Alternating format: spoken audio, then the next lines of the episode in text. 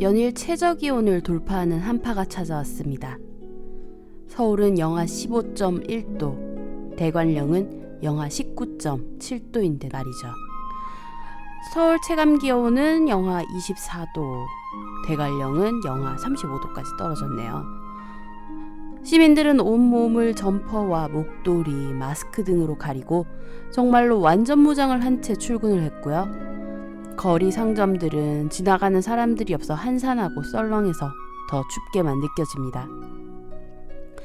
실내에 있어도 뼈까지 추위가 스며드는 것 같고 난방 기구는 하루 종일 쉼없이 돌아가는 것 같습니다. 이번 주 내내 한파가 계속될 예정이라고 하니 모두 따뜻하게 잘 지내시길 바랍니다.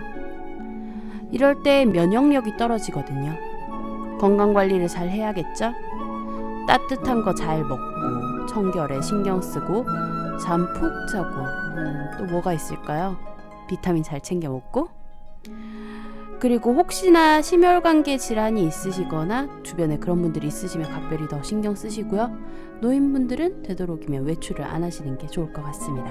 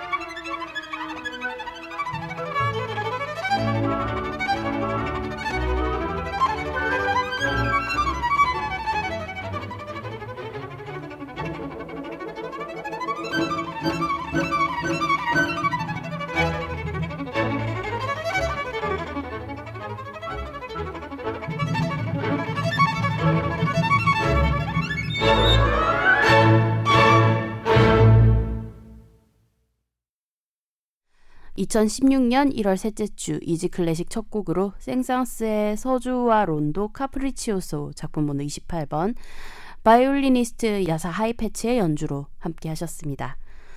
춥습니다. 아, 정말로요. 어, 저도 되도록이면 녹음하러 올 때 버스를 비롯해서 대중교통을 이용하려고 정말 노력하거든요.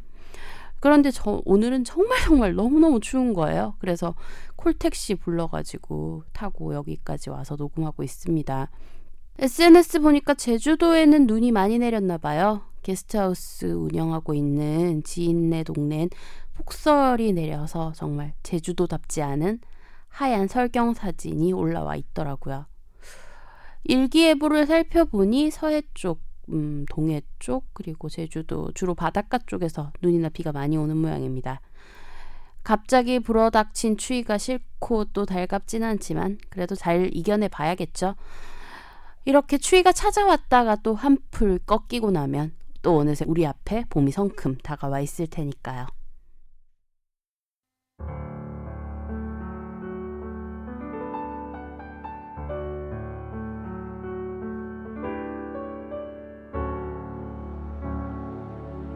여러분은 지금 쉬운 클래식 음악 팟캐스트 Easy Classic을 듣고 계십니다. Easy Classic 들으실 수 있는 방법 알려드릴게요. 안드로이드 휴대전화 사용하시는 분들은 구글 플레이 스토어에서 쥐약 어플리케이션 다운받아서 Easy Classic 검색하시면 들으실 수 있고요. 아이폰 사용하시는 분들은 기본 내장되어 있는 팟캐스트 어플리케이션 이용하셔서 Easy Classic 검색하시면 들으실 수 있습니다.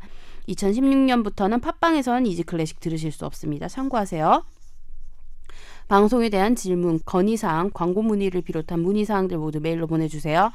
easyclassic music 골뱅이 gmail.com e a s y c l a s s i c m u s i c 골뱅이 gmail.com입니다. 방송 업로드 공지 및 Easy Classic의 새로운 소식들 만나보실 수 있는 트위터 계정은 easy 언더바 classic이고요. 페이스북 페이지는 페이스북 검색창에서 한글로 Easy Classic 검색하시면 됩니다. 트위터는 팔로우, 페이스북은 좋아요 누르시고 Easy Classic의 새로운 소식들 쉽게 만나보세요. 아이튠즈 팟캐스트와 쥐약 어플리케이션 모두 간단한 선곡표 바로 확인하실 수 있습니다. 자세한 선곡표 궁금해하시는 청취자분들 위해 블로그에 자세한 선곡표 올려드리고 있어요. 선곡표가 궁금하신 분들은 인터넷 주소창에 easyclassic m.blogspot.kr e a s y c l a s s i c m blogspot.kr 입력하시고 찾아오시면 됩니다. 많은 관심과 참여 그리고 문의 부탁드릴게요. 이번 주 Easy Classic은 소련의 작곡가 프로코피에프에 대해 알아볼 예정입니다. 풀네임은 세르게이 세르게비치 프로코피에프 1891년 4월 23일 러시아, 지금은 우크라이나 지방의 손초프카의 한 농가에서 농장 관리인 아버지와 그리고 아마추어 피아니스트 어머니 사이에 외동 아들로 태어났습니다. 어머니는 프로코피에프의 첫 번째 음악 선생님이었고요. 아들과 오페라를 보기 위해 모스크바로 여행을 떠나기도 하는 등 아들의 재능을 키워주기 위해 열성적인 면모를 보였습니다. 어린 프로코피에프는 타고난 음악적 재능이 있어서 만 5세가 되던 해는 첫 번째 피아노 소품이었던 인디안 갈롭을 그리고 9세 때는 첫 번째 오페라인 거인을 작곡할 정도로 그 재능이 아주 뛰어났습니다. 어릴 적부터 엄청난 재능을 보이는 어린 아들을 어머니는 그냥 두지 않았습니다. 가정교사를 붙여서 외국어를 가르쳤고요. 또 음악 가정교사도 두었습니다. 프로코피에프의 어머니는 당시 모스크바 음악원장이었던 작곡가 세르게이 타나예프에게 부탁해서 어린 아들의 교육을 맡기게 됩니다. 타나예프는 자신의 제자였던 작곡가 라인홀트 글리에르에게 지시하여 여름 동안 두 차례나 손초프카를 방문하여서 어린 프로코피에프에게 피아노와 작곡 수업을 해주도록 만들었습니다. 하지만 정말 어렸던 프로코피에프는 처음엔 열심이었지만 이내 이론 위주의 수업에 지루해했다고 하네요. 프로코피에프의 부모는 아들의 교육을 위해 시골이었던 손초프카에 머물면 안 된다고 판단했습니다. 그래서 손초프카에서 상트페테르부르크로 이사를 하게 됩니다. 그리고 당시 상트페테르부르크 음악 원장이었던 알렉산드르 글라즈노프를 만나서 아들이 작곡한 곡들이었던 오페라 4곡, 소나타 2곡, 교향곡 1곡 등의 여러 악보를 보여주면서 입학 시험을 치게 만들었습니다. 결과는 뭐 당연히 합격이었겠죠? 프로코피에프는 음악원에 입학해 수학하게 되었습니다. 1904년부터 14년까지 약 10년간 음악원에 머물면서 음악 교육 기관의 정규 음악 교육 과정을 밟게 됐습니다.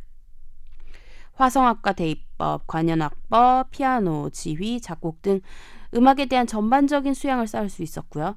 특히 관현악법의 경우에는 당시 음악원 교수로 재직하면서 프로코피에프의 입학 시험을 감독했던 러시아 관현악의 대가였던 림스키 코르사코프를 사사하게 됩니다.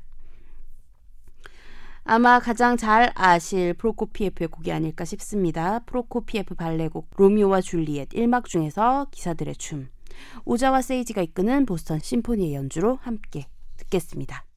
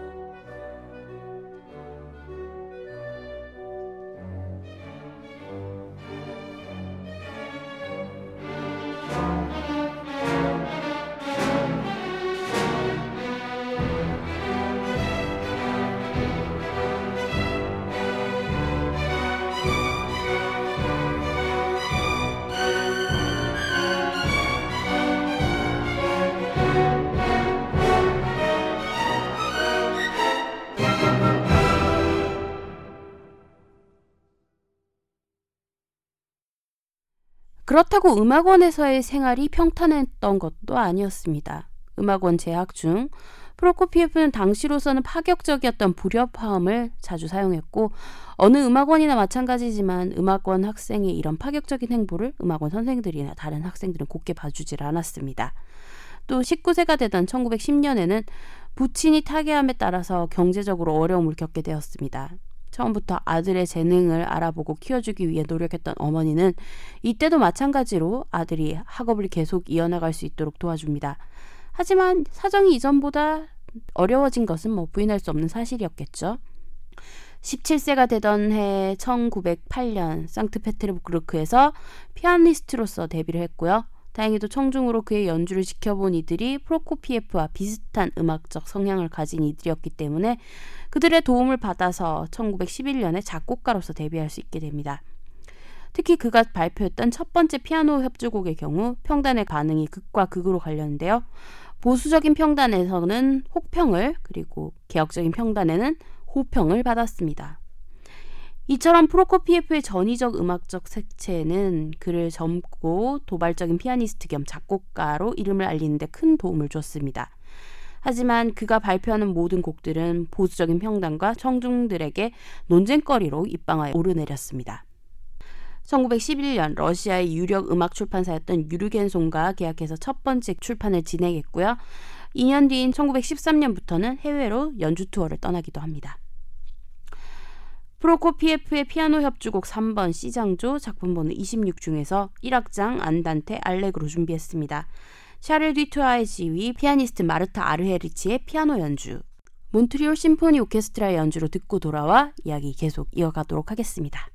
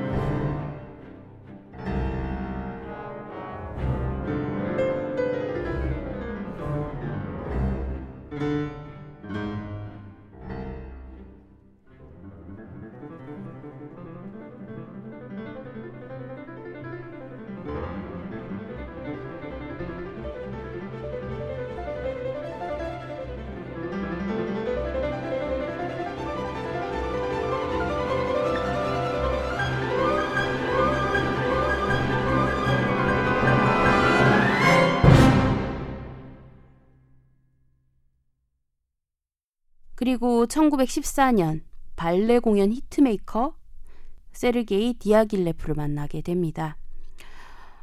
디아길레프는 24세의 프로코피에프의 당찬 캐릭터, 이전에 음악 질서에 반기를 드는 혁신적인 캐릭터를 마음에 들어 했고요. 프로코피에프에게 발레곡을 써보길 권합니다. 그렇게 첫 합작 작품이었던 알라와 롤리가 완성돼 나왔지만 디아길레프가 이 작품을 받길 거부했고요. 엎친 데 덮친 격으로 제1차 세계대전이 발발함에 따라 유럽 내 거의 모든 음악 활동이 취소되었습니다. 디아길레프와 그의 발레 뤼스도 유럽 투어를 취소하고 미국으로 투어를 떠나는 등 상황이 좋지 않았고요. 프로코피에프는 결국 러시아로 귀국하고 맙니다. 1차 대전 중에는 징집을 피하기 위해 음악원에 재등록해서 오르간을 배웠고요. 종전 1년 전인 1917년에는 도스토예프스키의 소설을 기반으로 한 오페라 도박사를 완성해서 무대에 올리려고 노력했습니다. 그러는 동안 또 발레곡도 꾸준히 썼고요. 디아길레프가 의뢰했던 발레곡인 일곱 광대를 조롱한 광대 이야기도 작곡해냅니다. 하지만 종전 이후 러시아 혁명이 촉발됐고 그 때문에 프로코피에프의 신작 발표 계획 또한 연기되어 버립니다. 대신 엄청난 양의 곡들을 작곡했죠. 소나타 두 곡, 바이올린 협주곡 1번 D장조, 그리고 고전 교향곡, 어, 합창곡 그들은 1곡, 피아노 협주곡 3번 C장조와 새로운 오페라였던 세계의 오렌지의 사랑의 작업에도 착수했습니다. 하지만 내전을 비롯하여 러시아 자국 내 사정이 좋지 못했고 혼란스러운 조국에서 자신이 설 곳이 없다는 것을 깨달은 프로코피에프는 교육인민위원장 아나톨리 루나차르스키의 허가를 받아서 1918년 해외 투어를 떠났습니다. 내란이 한창이었던 시베리아를 거쳐서 여름에는 블라디보스톡에서 연주회를 가졌고요. 샌프란시스코에 가기 전에 어, 일본의 도쿄와 요코하마에 들러서 연주회를 가지기도 했습니다. 그리고 미국으로 건너가서 연주회를 가집니다. 특히 뉴욕에서 있었던 연주에서는 늘 그랬듯 호평과 악평을 모두 불러왔고요. 그렇게 만들어진 이슈는 프로코피에프를 피아노 연주계의 스타로 만들어 주었습니다. 또 미국 생활 동안 스페인 혈통의 젊은 성악가 리나 루베라를 만나 결혼했고요. 두 아들 스비아토슬라프와 올레크를 얻었습니다. 시카고 오페라 협회에서 오페라를 개작하는 제안을 받기도 했고요. 그리고 자신의 오페라 세계의 오렌지의 사랑에 초연을 진행했지만 실패하고 부채만 잔뜩 얻게 됩니다. 낙심한 프로코피에프는 프랑스 파리로 투자자를 만나기 위해 여행을 떠납니다. 이곳에서 세르게이 디아길레프와 다시 재회하게 됩니다. 디아길레프는 프로코피에프에게 새로운 발레곡을 의뢰했고 그렇게 세상에 나오게 된 것이 발레 어릿광대였습니다. 1921년 파리에서의 초연은 초대박을 쳤고요. 스트라빈스키와 라벨, 콕토 등의 문학의 거물급 인사들은 그에게 호평을 보냈습니다. 그리고 이 성공을 발판 삼아 오페라 세계의 오렌지의 사랑의 공연을 추진합니다. 미국 초연 장소였던 시카고에서는 성공을 거뒀지만 뉴욕에서의 재연에 실패해 또다시 프로코피에프는 엄청난 부채를 안게 되었고 미국이라는 신대륙에서 오페라 공연 실패 때문에 엄청난 실망을 하게 됩니다. 결국 실망한 프로코피에프는 아예 파리로 이주를 해버렸고 오페라 불의 천사와 교향곡 2번 발레 강철 계단의 작업에 몰두하여 교향곡과 발레로 큰 성공을 거뒀고 대표 모더니즘 작곡가로 이름을 널리 알리게 됩니다. 오페라 불의 천사는 러시아 작가 발레리 브르쇼프의 소설을 각색한 작품이었는데 제작을 하겠다고 나서는 사람이 없어서 꽤 오랫동안 무대에 올리지 못했고요. 결국 1927년 작곡에 착수한 지 4년 만에 베를린 시릭 오페라단과 브루노 발터의 지휘로 공연 일정을 잡았지만 악보 발송에 차질이 생겨서 그 공연 또한 취소가 되었고 결국 프로코피에프는 살아생전에 이 불의 천사를 무대에 올리지 못했습니다. 피아니스트 알렉세이 슐타노프의 지휘로 프로코피에프 피아노 소나타 5번 F샵 장조 작품 번호 53번 알렉로 임페투오소 콘 스트라바간자 들려드릴게요.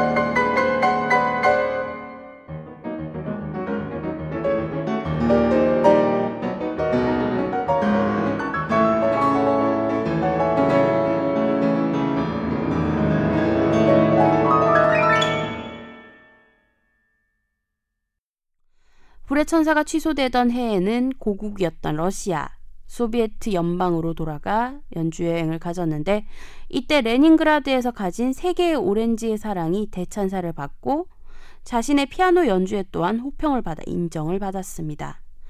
세계적으로 명성을 떨친 러시아의 혁신적 음악가로 열광적인 환영 인사를 받자 프로코피에프는 다시 소련으로 귀국하는 것을 고려하게 됩니다.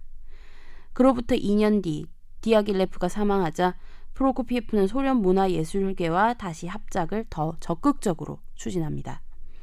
발레 음악, 영화 음악 등을 소련에서 발표하기 시작했고요. 결국 그는 1936년 영국 귀국을 선언합니다. 이 무렵부터 소련은 즈다노프 독트린을 통해서 소련 내 문화예술 인사들을 길들이기 시작합니다. 그리고 이 정책에서 프로코피에프 또한 자유로울 수 없었죠. 결국 프로코피에프도 소련에 잔류했던 다른 작곡가들과 마찬가지로 체제 선전용 작품들을 창작하게 됩니다. 10월 혁명 20주년 기념 칸타타나 스탈린을 위해 작곡한 우리 시대의 노래 등이 바로 그런 곡들이었죠. 그 와중에도 아이들을 위한 음악 동화 피터와 늑대나 소련 시인들의 시에 곡을 붙인 가곡집 등을 작곡하게 됐고요. 이후 프로코피에프는 소련 당국으로부터 여행 제안을 받았고 1938년에 가진 미국 투어가 그의 마지막 연주 여행이 되었습니다. 이때 프로코피에프는 LA의 헐리우드 스튜디오를 구경했는데 이때 얻은 경험은 그의 영화 음악 작곡에 큰 도움이 되었고요. 1940년 영국 귀국을 선언한 지 4년이 지난 후 그리고 이 작품을 완성한 지 5년 만에 프로코피에프의 가장 대표작으로 손꼽히는 발레 로미오와 줄리엣이 초연을 갔습니다. 성공을 거뒀고요. 이 곡은 프로코피에프의 음악적 예술성의 정점으로 평가되고 있습니다. 그리고 당시 소련 내에 주목받던 영화 감독이었던 세르게이 에이젠스타인과 협력 체계를 갖추게 되면서 사회적으로 인정받으며 편의를 제공받을 수 있게 됩니다. 그리고 그와 함께 여러 영화 음악들을 발표했습니다. 또 영화 상영이 끝나고 나면 OST의 일부는 연주회용으로 개작해서 내놓기도 했습니다.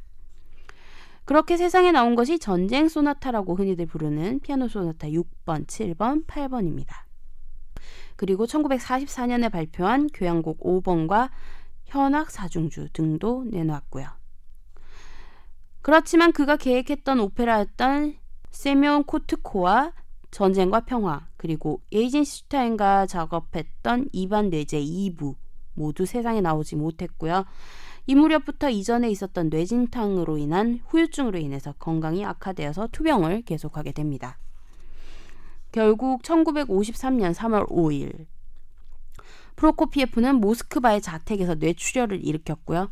62세의 나이로 사망했습니다. 그가 사망하고 몇 시간 뒤에 독재자였던 이오시프 스탈린의 사망 소식이 발표되면서 프로코피에프의 사망 소식은 대중들에게 아예 묻혀버리고 맙니다. 심지어 붉은 광장과 그의 자택이 가까워서 스탈린을 조문하기 위해 모여든 인파를 피해서 프로코피에프의 관이 운구될 때는 이 골목 저 골목으로 사람들을 피해 돌아 나가야 했다고 합니다. 그의 유해는 노보데비치 수도원의 묘지에 안장되었고요. 동시대 함께 활동했던 음악가 쇼스타코비치 또 그의 협력자였던 영화감독 에이젠슈타인과 그 외의 문학의 동료들 고골, 체호프, 마야콥스키, 스타니슬라브 또 오이스트라흐, 로스트로포비치와 함께 지금까지도 관광객들을 맞이하고 있습니다. 오늘 마지막 곡으로 프로코피에프 교향곡 5번 비플랫 장조 작품 번호 100번 중에서 1악장 안단테 준비했어요. 테오도르 쿠차의 지휘 우크라이나 국립관현악단의 연주로 들려드리면서 인사드릴게요. 평안한 주 보내세요.